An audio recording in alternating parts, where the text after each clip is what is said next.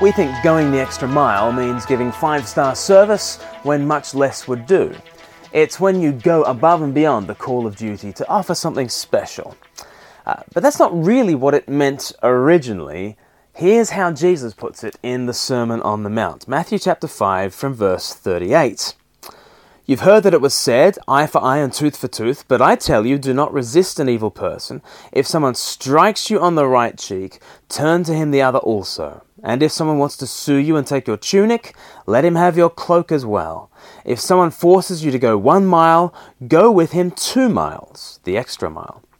Give to the one who asks you, and do not turn away from the one who wants to borrow from you. Uh, Jesus is giving us three parallel responses to being wronged. We are to turn the other cheek to violent aggressors. We are to give our cloak to malicious suitors. And we are to go the extra mile with whoever is forcing us.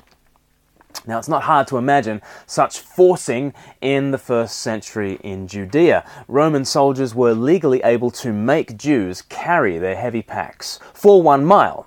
That was the law. They were able to make people go for one mile. And when a Roman soldier said, Go one mile with my pack, they were not asking, they were telling.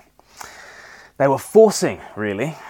And so, what should a Christ follower do in that circumstance? Jesus says, You should say to the Roman soldier, A mile? Tell you what, you look tired. Why don't I carry it two miles?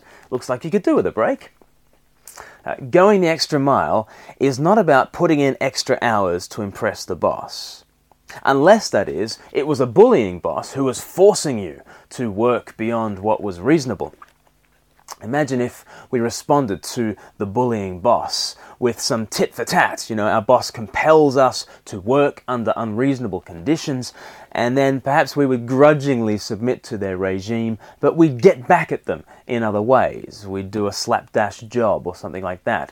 What would be the response of our boss? Well, surely there'd just be this perpetuation of the cycle evil for evil, more evil for more evil, and so on. Or imagine if we responded by shrinking back, passively taking on burden after burden as this bullying boss calls us to do more and more. Imagine that we just never say anything because we don't want a confrontation and it grinds us down into the dirt. Some people imagine that this is what Jesus is suggesting here. But actually, what Jesus wants is for there to be a confrontation but it's a very different confrontation.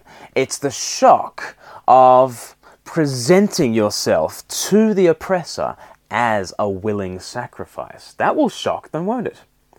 This is the third way to respond. You don't lash back and you don't shrink back.